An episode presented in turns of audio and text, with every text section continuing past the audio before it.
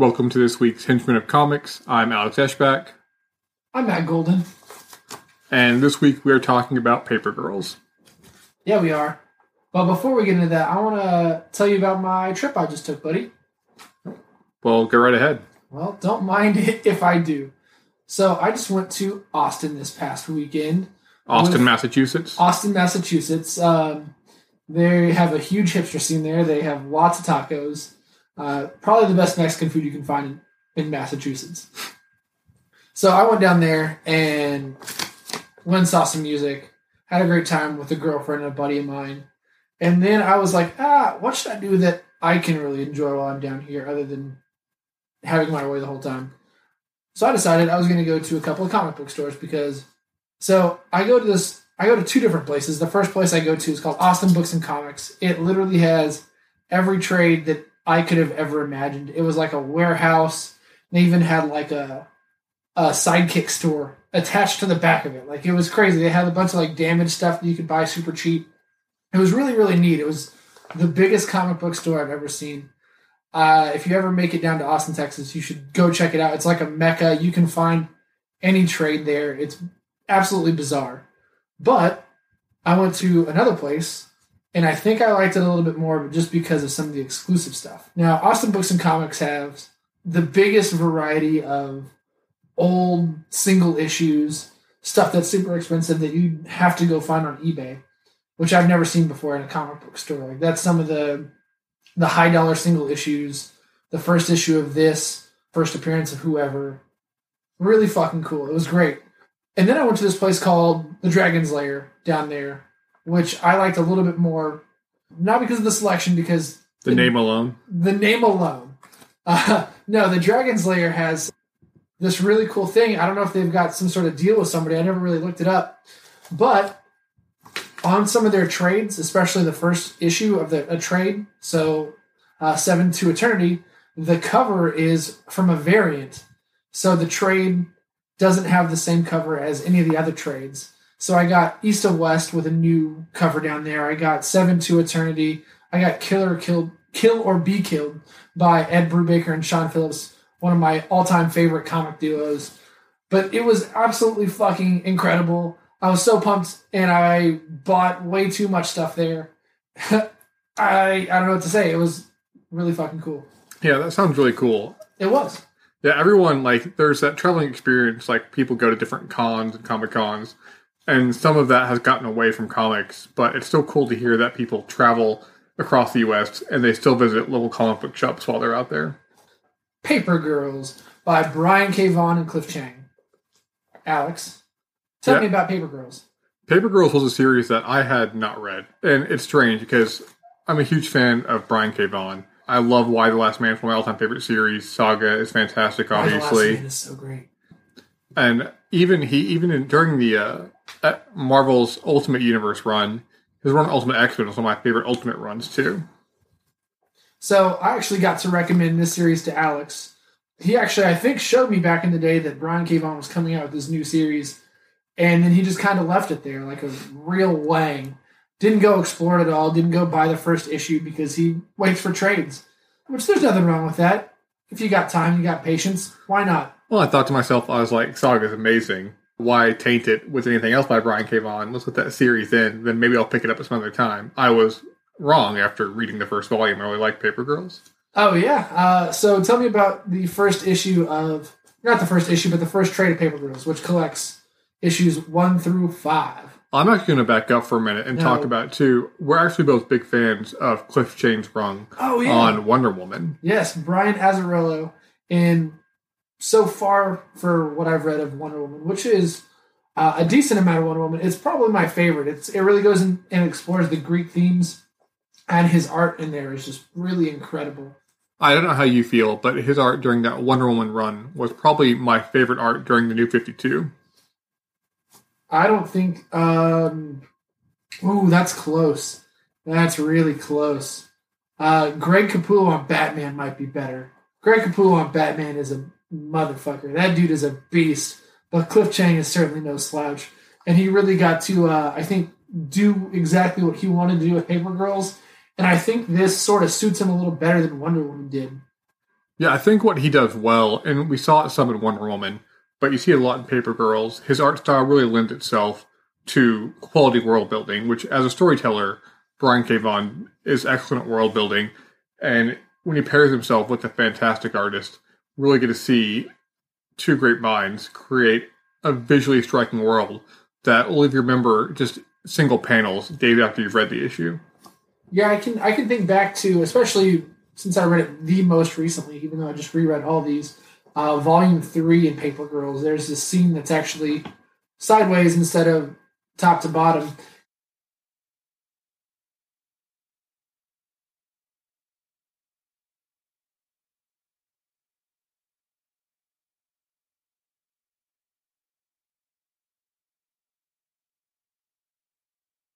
And it really lends itself to something that really is incredible with uh, Brian K. Vaughan, which is just these unique worlds, like you were saying.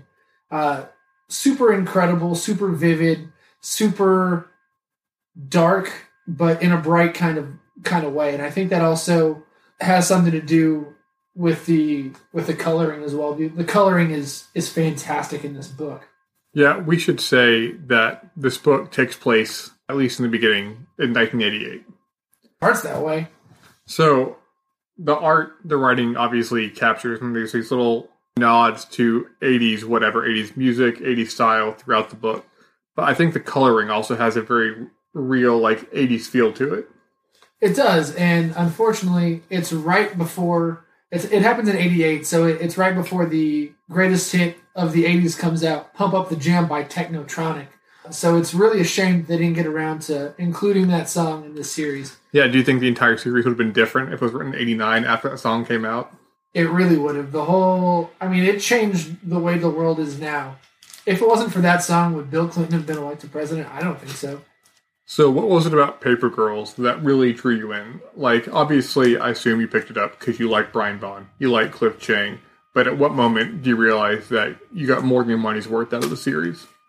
Well, luckily, image trades are like nine dollars for the first one, so I knew I had my money's worth the second that I just purchased the book. I was like, this is even if this thing sucks, it's worth ten bucks. That's how I feel about most comics. It can be some special thing. It can be just a trade. If I'm paying ten dollars for a comic, it's great. But to kind of go back to Paper Girls about what's really great about it, the second I saw Cliff Chiang's spaceship, I absolutely lost my shit. I was I had no cool. There was no chill. I was like, that's fucking cool as hell. I was like, I'm sucked in. Let's do 80s paper girls. And there's four of them, by the way. Mac, Tiff, KJ, and Erin. Erin's kind of the lead in this thing. Uh, but the second that these four paper girls discover this spaceship, I'm like, oh, we're in for some shit right now. See, for me, it was actually early in the first trade when I started reading the series. Whenever I mean, I never read the back of the series, never read a synopsis, so I had no idea what I was getting into. The only thing I knew was the talent behind it and the title, uh, and the company that put the book out. But when I started to realize that it was a coming of age story, took place in the 80s, uh, and it started on Halloween night, was all things like suckered me in. I'm a big fan of coming of age stories. I like the I like Halloween tropes. I like 80s tropes as well there's little things like the Monster Squad poster in the background on Erin's room really set, yes. at least for me, set the mood and the stage of what I was about to read. You know what this really reminded me of? What's that? Uh, it reminds me sort of if Stranger Things happened in a different world. It has the same basic setup. Four friends riding their bikes, discover some crazy ass shit. Yeah, I thought when I read the series, I thought back to Stranger Things as well. And I was wondering myself, did Brian Vaughan and Cliff Chiang like watch Stranger Things? They're just like, son of a bitch. Like we did it first. Fuckers. No Stranger Things is all the rage right now, so we're not just saying that as like a loose like tie-in. But I do think if you're a fan of Stranger Things and you haven't read Paper Girls, it would be right up your alley. They work very well together, kind of hand in hand. Actually, because I knew they worked so well together, I've actually been watching uh, Stranger Things for like the third time now. So I, I've really enjoyed both of them simultaneously if you want to rewatch Stranger Things, go and grab Paper Girls and kind of read them at the same time and have some weird dreams like I did. I'd like to point out that Matt has rewatched Stranger Things three times, but has not finished watching season one of Daredevil. You know what? I've got like one episode left, man. Uh, did you want to go into some of the story at least a little bit for Volume 1? Oh yeah, we got to give a synopsis for sure. So the first trade of Paper Girls really sets the tone. There are these girls, and all of a sudden, on Halloween morning, everything goes kind of fucky. Uh, everybody starts disappearing, unbeknownst to the girls, and their parents are gone, and the sky turns a great weird ass color. And I will say a little before that, it, the protagonist of the story is a girl named Erin, Yes. and it was her first night delivering papers for the Cleveland Plains Plains Deal or something like that uh, some some weird ass Cleveland town in some in that yeah. shithole. For our Cleveland newspaper, uh, Oh, Stony Stream. Stony Bam. Stream. And Erin meets up with the three other paper girls to where she did not know, and to them, she's the strange new girl. She is the strange new girl. She meets up with these three girls, KJ, Tiff, and Mac. One of them, spoiler alert, it's Tiff has a- absolutely nothing to do in this entire three trades. She's very underdeveloped. Um, that's just kind of one of my pet peeves of this whole series. But back to back to the first trade. But they end up bonding over that initial moment when they are attacked by three str- strangely dressed men that are wearing like black rags uh, that could be classified as terrifying Halloween costumes. Without a theme. Like, they just kind of look like black mummies to me. But I mean, I can see if you're delivering papers on Halloween night, how three giant sort of looming dark figures could be scary. I guess. I guess it's kind of terrifying. Whatever. Especially if you're a 12 year old girl. Whatever. I've been there before. I would be scared. I ain't no bitch. Matt's never been there before. Disclaimer. you don't you don't know my life, Alex. So after they discover this, they have one of their walkie-talkies get stolen by these strange men. They end up sort of chasing them around amidst this sky going dark and all these adults going missing. And the one thing that Tiff is concerned about is her missing walkie-talkie that she's saved up for years for, and that's kind of all that we hear from this girl throughout this entire thing. Is she's just missing her walkie-talkie. Yeah, eventually they make their way into the basement of a home and they find this strange device in the basement.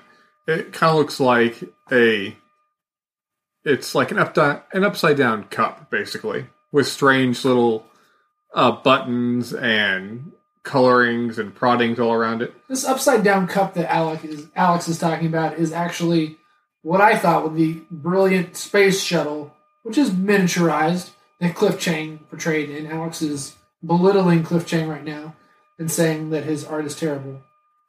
Defend yourself, Alex. It's not Cliff Chiang's art that's terrible. It's my description of objects uh, of upside down. I'm sorry that was offensive to both spaceships and the cups that are upside down. I apologize to fanatics of both. As you should. You've offended a lot of people who love solo cups. But the girls end up touching the spaceship.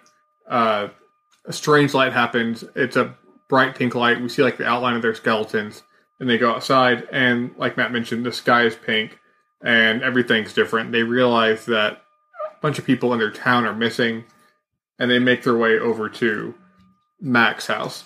Yeah, so so we're not just like synopsizing this entire thing for you know 20 more minutes. Basically, Erin gets shot and then they kind of get zapped into 2016 where this trade ends. And she ends up meeting her future self.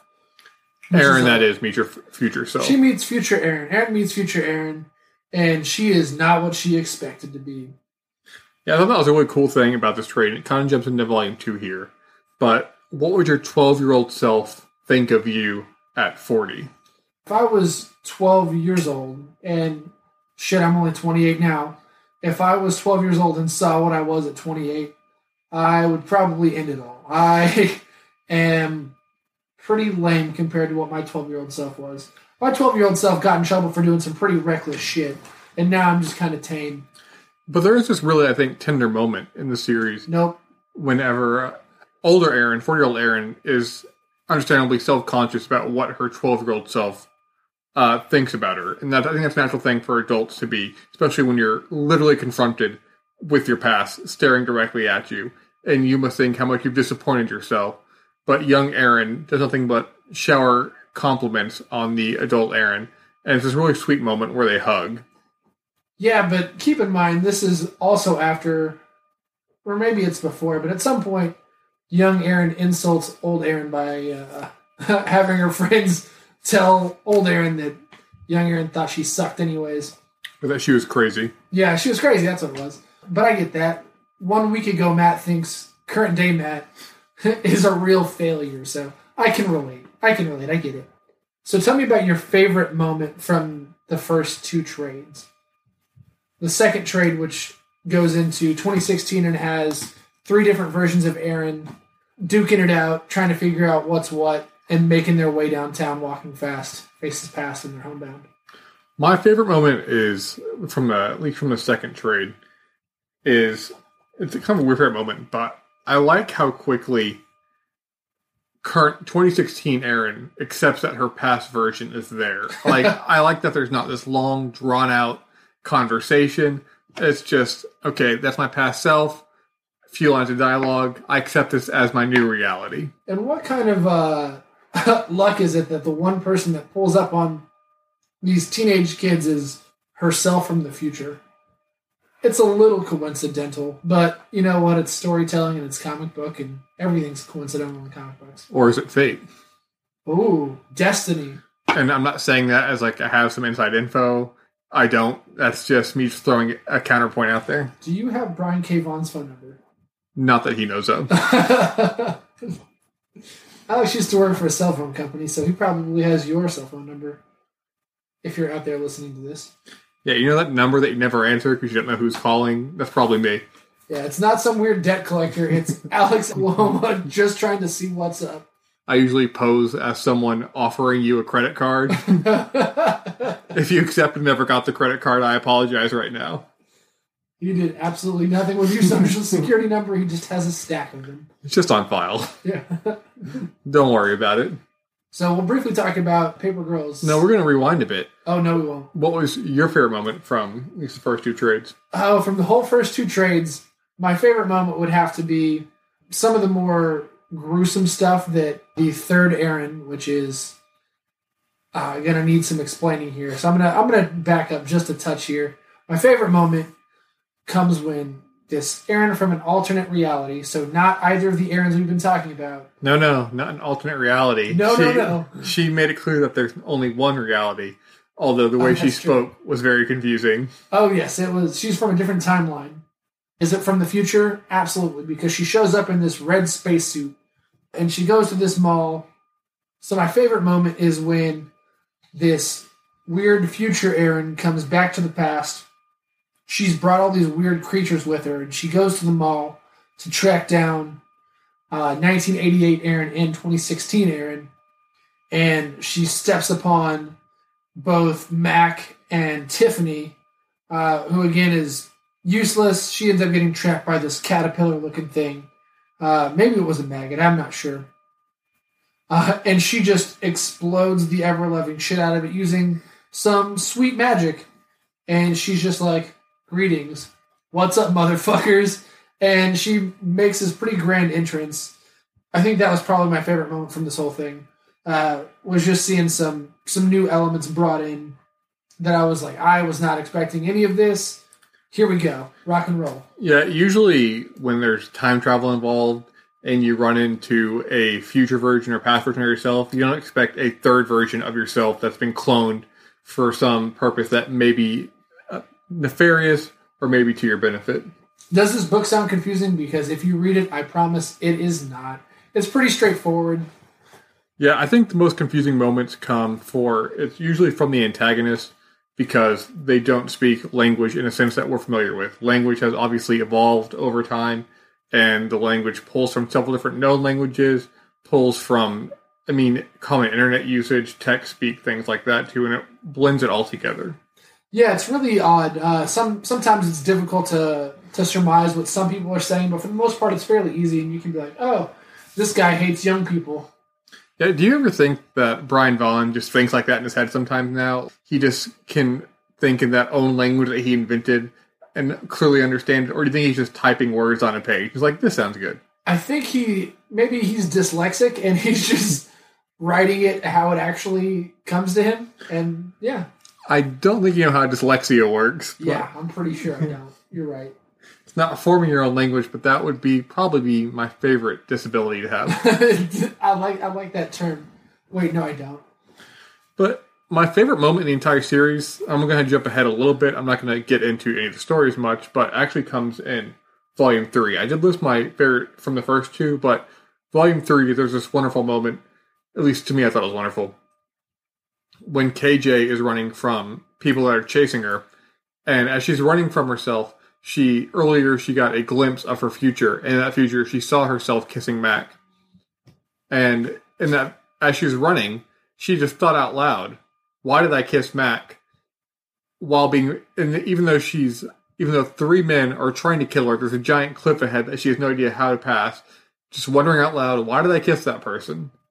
I felt like that was a very twelve-year-old like state of mind too.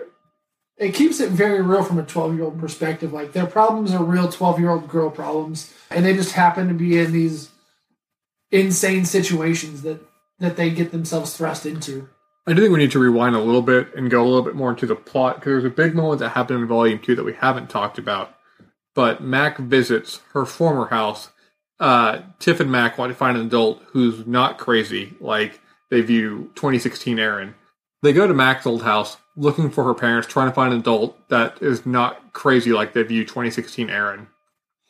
And uh, a man enters the door that's not Mac's father, and he tells Mac and Tiff that the family that lived there previously moved out in 1991 after their daughter died of leukemia. I personally blame Tiff for this situation. I'm pretty sure she has thrust leukemia onto Mac, or maybe past Mac has gotten leukemia just to get away from this awful person named Tiff.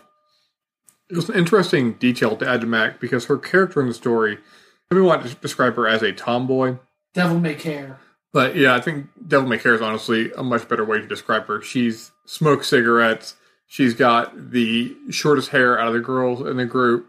She curses. She really she has that who gives a shit attitude, and she's the group badass essentially, or self-described badass. All the girls do badass things throughout the series, but Mac is the one that's the fuck it attitude of the group. Yeah, she really is. she is voted most likely to get kicked out of college. to put a ticking clock on the tough character of the group adds an interesting wrinkle, one that we might see her soften a bit in the future, or and of course, as a reader of trades, in even, even single issues, you wonder is Mac really going to die, or are the girls going to find a way to change this because they can now travel through time? Yeah, and in the third trade, speaking of traveling through time, uh, they've gone to the past and now they, or they've gone to the future and now they end up going way into the past into caveman times. Uh, and that's kind of what book three explores: is these four girls finally meeting back up together. Oh, by the way, one of them got split up in volume two. Blah blah blah. They all meet up together in volume three and sort of become one big happy family. And again, spoilers: somebody ends up killing uh, a man, which is kind of cool. That might actually be my favorite part of the series, is when they actually kill a human for the first time. they know what it. so, your favorite part of the series is when twelve-year-old girls learn what it's like to take no man's life. When a 12 year old girl takes another man's life, an angel gets its wings. So tell me something that you disliked about this series. Really, Tell Brian K. Vaughan how to do his job better. Tell him what he's doing wrong. Tell him why you hate him.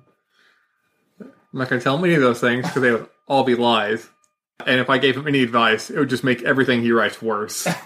Yep. It was like the episode of The Simpsons where Nick Krabappel shows Marge and Homer the graph of Bart, how he's a black hole, and all the students around him just get dumber by being next to, by being in proximity to Bart.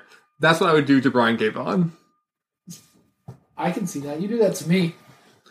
But as far as like what I dislike from the series, I mean, it's minor nitpicks, but some of the time traveling aspects are confusing to me. Like in Volume 3, I guess they're in the past, but there's future aspects you see in it.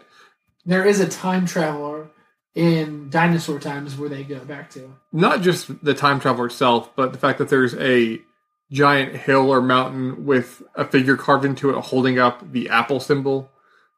And then there's also Apple is very prevalent in this series. They create weapons, they create things that are implanted into your brain.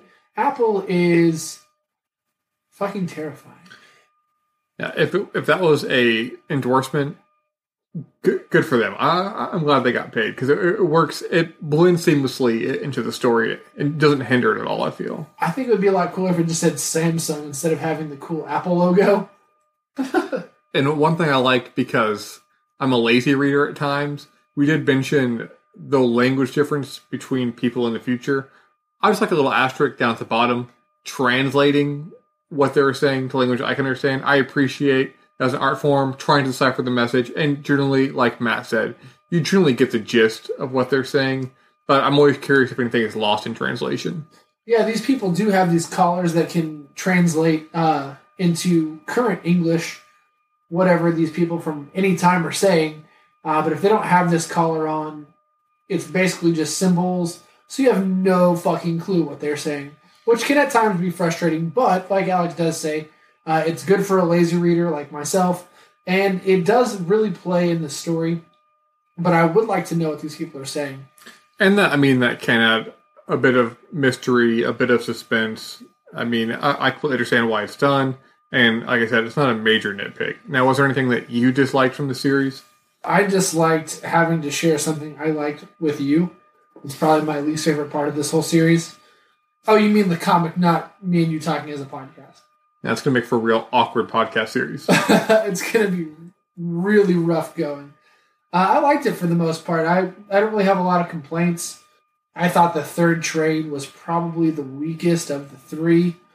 I wasn't super connected to this woman that they stumble upon whose child they end up saving at some point. Most of that one just kind of felt a little forced. I'm excited to see where they go next because they are going to the 90s, which that's when I was raised. So I'm, I'm a child in the 90s. One thing I did really enjoy about this series is that each trade, and each trade is five issues, each trade feels like a continuing and end of its own story. The first trade is very much in the 80s with the girls. The second trade is all about being in 2016 with future Erin.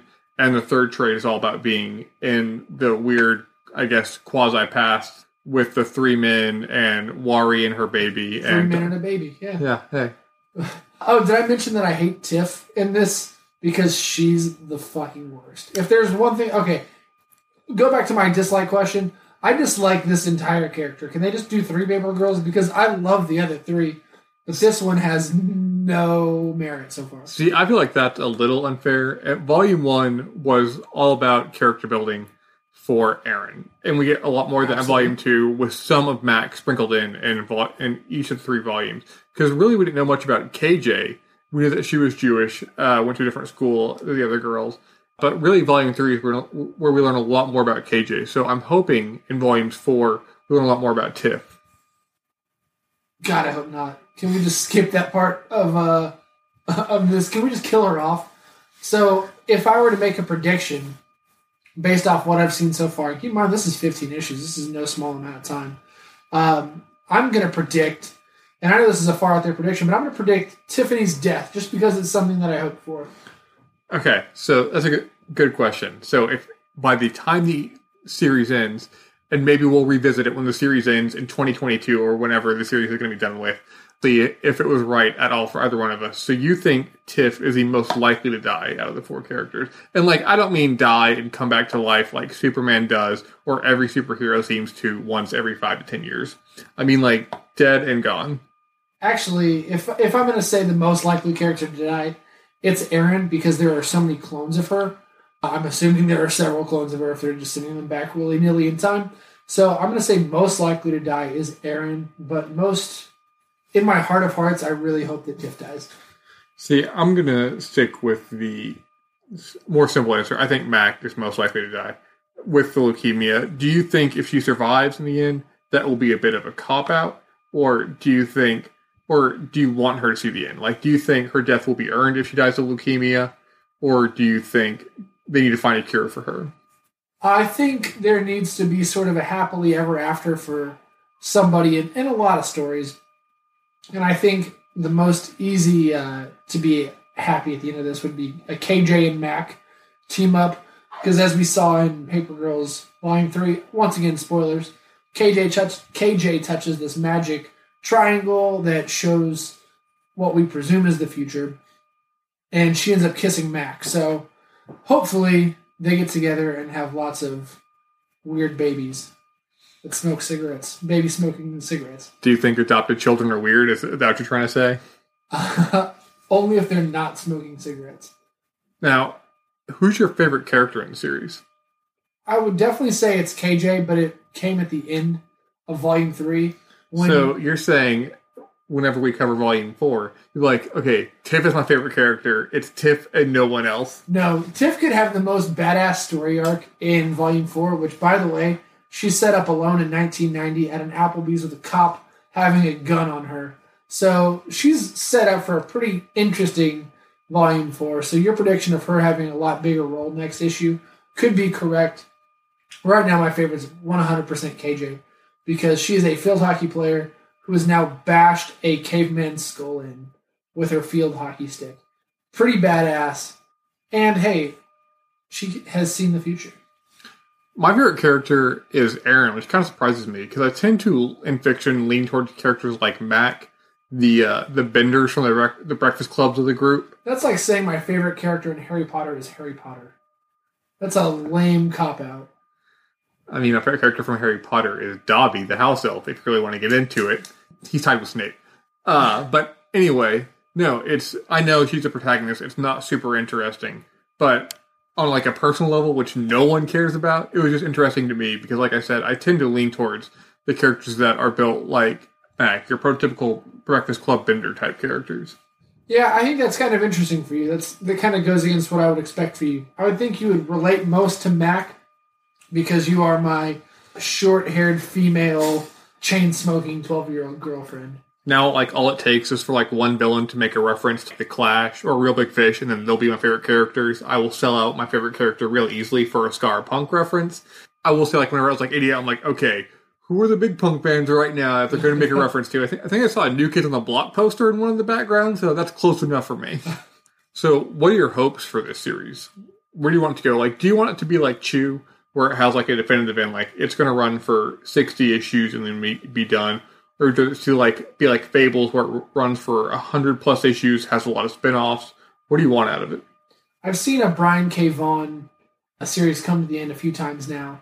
So what I expect and hope is that it lasts and maybe keep it shorter because god damn it, I like things to end while I'm while I'm right there and super into it. So I don't ever want it to get old. I want it to end maybe after six to eight trades. I know that's kind of a light load for a for a comic, but man, that would be sweet. But ten is is probably more realistic. So about sixty issues or so, provided that these two beautiful men are still up for it. Yeah, I'd like to see the girls like stay the same age. Like I like them to be around like 12, 13. I don't really want them to age and become young adults or anything like that. Oh, you know they're going to in the end. Like you're going to see what becomes of these women.